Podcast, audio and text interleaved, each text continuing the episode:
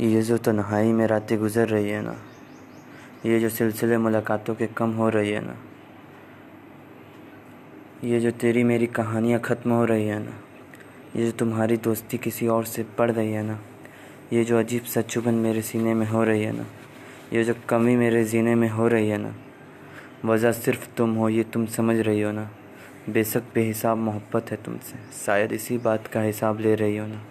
मेरी तन्हाइयों को किसी की नज़र न लग जाए।